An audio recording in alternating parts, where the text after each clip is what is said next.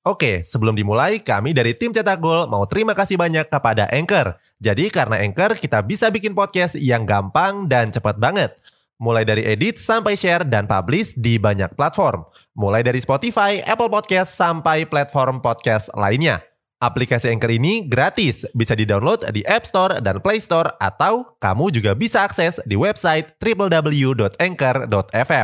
Jadi sekali lagi terima kasih kepada Anchor yang bikin Cetak Gol punya podcast yang bisa kamu dengarkan sekarang. Melatih negaranya sendiri adalah mimpi bagi seluruh pelatih di dunia ini. Tapi bagaimana kalau mereka melatih negara lain dan justru melawan negaranya sendiri? Simak momen-momen di mana pelatih melawan negaranya sendiri.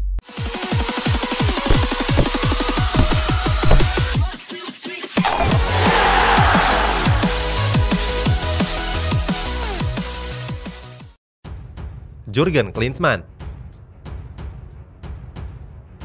Nama pertama dalam ulasan ini ada pelatih asal Jerman yakni Jurgen Klinsmann. Sejak tahun 2004 yang lalu, Klinsmann menjalani karir kepelatihannya sebagai arsitek tim Panzer. Belum genap satu tahun melatih, Klinsmann berhasil membawa Jerman meraih peringkat tiga di Piala Konfederasi. Saat itu mereka dikalahkan Brazil di babak semifinal dan menang melawan Meksiko di perebutan juara tiga. Di tahun berikutnya, Klinsmann menukangi Jerman sebagai tuan rumah Piala Dunia 2006. Lagi-lagi, Klinsmann meraih peringkat tiga setelah dikalahkan Italia di babak semifinal dengan skor 0-2. Klinsmann sempat melanjutkan karir kepelatihannya di Bayern Munchen, tapi dia cuma bertahan selama satu musim saja. Berikutnya, Klinsmann diboyong untuk melatih Amerika Serikat. Lima tahun menukangi tim negeri Paman Sam, Klinsmann harus melawan negaranya sendiri sebanyak tiga kali. Dua kali pertandingan persahabatan dan satu kali pertandingan di Piala Dunia.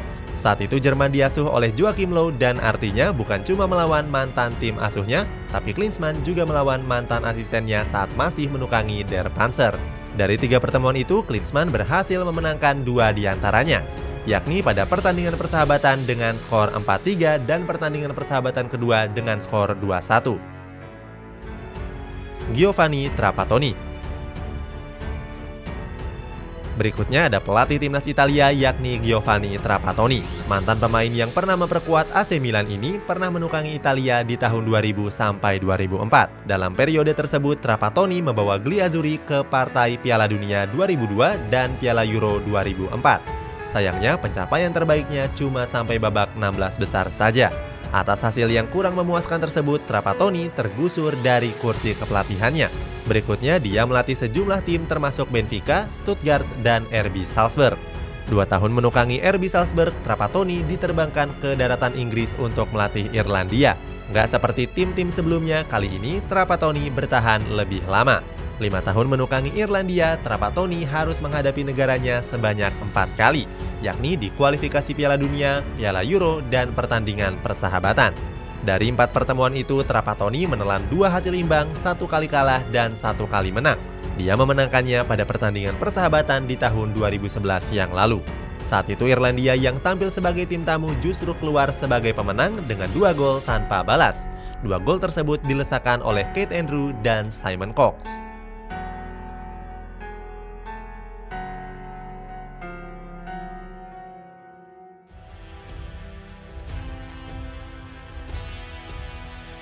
Selanjutnya ada pelatih asal Belanda yakni Gus Hiddink. Sejak tahun 1995, Gus Hiddink didapuk sebagai pelatih skuad Orange selama 3 tahun. Dalam masa pelatihannya tersebut, Gus Hiddink bawa Belanda ke posisi 4 Piala Dunia 1998 di Prancis. Saat itu mereka dikalahkan oleh Brazil di partai semifinal dan Kroasia di perebutan juara ketiga. Berikutnya, Gus Hiddink melanjutkan petualangannya dengan melatih Real Madrid, Real Betis, dan PSV Eindhoven. Gus Hiddink juga sempat melatih Korea Selatan dan timnas Australia. Pada tahun 2006 dari Australia, Gus Hiddink terbang jauh ke utara untuk menukangi Rusia. Selama menukangi tim rakyat Vladimir Putin tersebut, Gus Hiddink bertemu Belanda sebanyak tiga kali. Dari tiga pertemuan itu, Gus Hiddink meraih satu kali menang, satu kali seri, dan satu kali kalah. Hebatnya, laga kemenangan tersebut terjadi di pertandingan Piala Euro 2008 di Austria dan Switzerland. Saat itu Belanda tampil percaya diri setelah tampil berkuasa di babak grup. Mereka mengalahkan Italia dengan skor 3-0 dan Prancis dengan skor 2-0. Sementara di babak perempat final Belanda justru menyerah dengan skuad asuhan Gus Hiddink. Rusia bahkan menang cukup telak dengan skor 3-1. Oke, sebelum dilanjut, ada yang penasaran nggak? Gimana caranya bikin dan nyebarin podcast yang kayak gini? Nah, ini karena tim cetak gol pakai Anchor. Mulai dari rekaman, edit suara, tambah lagu, sampai drag and drop bisa kita lakukan sendiri pakai Anchor. Satu aplikasi sudah bisa buat semua kebutuhan podcast. Bisa di-download dari App Store dan Play Store, atau bisa juga diakses dari website www.anchor.fm. Terus yang terpenting, Anchor ini gratis. Download dan coba sendiri setelah tonton episode ini. Marcelo Bielsa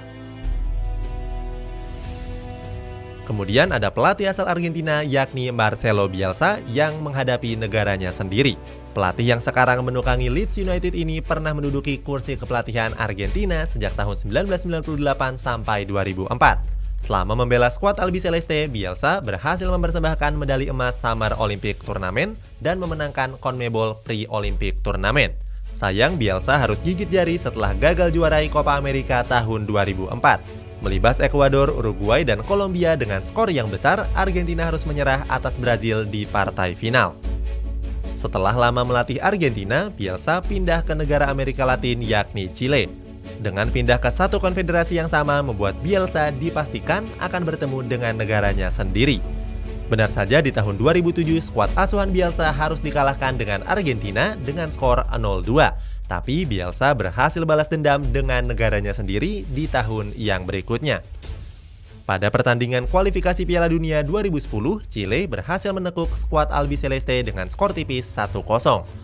Satu-satunya gol yang tercipta dalam laga itu dicetak oleh Fabian Orellana. Sementara pemain-pemain bintang Argentina seperti Diego Milito, Sergio Aguero, dan sang mega bintang Lionel Messi gagal menjebol gawang Chile yang dikawal oleh Claudio Bravo. Luis Felipe Scolari Bisa dibilang Luis Felipe Scolari adalah pelatih dengan track record terpanjang dalam daftar ini. Mengawali karir kepelatihannya di tahun 1982, Scolari sudah melatih sederet klub di berbagai belahan bumi. Pada tahun 2001, Scolari dipercaya melatih timnas Brazil. Dibekali dengan skuad terbaik, Scolari berhasil melaju dengan mulus ke Piala Dunia 2002 di Korea Selatan. Pada kompetisi tersebut, Scolari berhasil meraih catatan yang sempurna. Dia melaju ke partai final tanpa kalah sekalipun. Scolari juga keluar sebagai juara setelah kalahkan Jerman dengan skor 2-0. Berhasil juarai trofi Piala Dunia bersama Selecao, Scolari justru pindah melatih Selecao dari Eropa. Julukan Portugal memang mirip dengan timnas Brazil. Scolari menjalani laga keduanya bersama timnas Portugal dengan langsung bertanding melawan timnas Brazil. Pada pertandingan persahabatan tersebut, Scolari berhasil memenangkannya dengan skor 2-1. Kemenangan itu jadi kemenangan pertama Portugal atas timnas Brazil sejak 41 tahun terakhir. Padahal Brazil tampil lebih menjanjikan dengan pemain-pemain seperti Ronaldo, Ronaldinho, dan Rivaldo. Empat tahun berikutnya, Scolari kembali dihadapkan dengan Brazil pada pertandingan persahabatan. Hasilnya, Scolari kembali memenangkannya dengan dua gol dari Simão Sabrosa dan Ricardo Carvalho.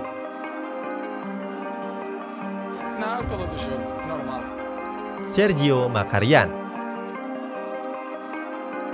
Nama terakhir dalam ulasan ini ada pelatih asal Uruguay yakni Sergio Macarian. Berbeda dengan pelatih-pelatih dalam daftar ini, Macarian belum pernah melatih negaranya sendiri. Pada tahun 1999, Macarian dipercaya sebagai pelatih Paraguay. Pada pertandingan ketiganya, Macarian langsung dihadapkan dengan negaranya sendiri. Pada pertandingan kualifikasi Piala Dunia itu, Makarian berhasil memenangkannya dengan skor tipis 1-0. Pertemuan keduanya kembali terjadi di tahun yang berikutnya. Bertanding di Uruguay, Makarian kembali mempermalukan negaranya sendiri dengan skor 0-1. Gak cuma di Paraguay, Makarian juga melawan negaranya sendiri ketika melatih Peru. Tapi ketika menukangi Peru, kedua tim harus mengakhiri laga dengan skor satu sama. Itulah sejumlah pelatih yang harus melawan negaranya sendiri. Apakah mereka tergolong pengkhianat negara atas nama profesional? Coba tulis jawabanmu di kolom komentar di bawah ini.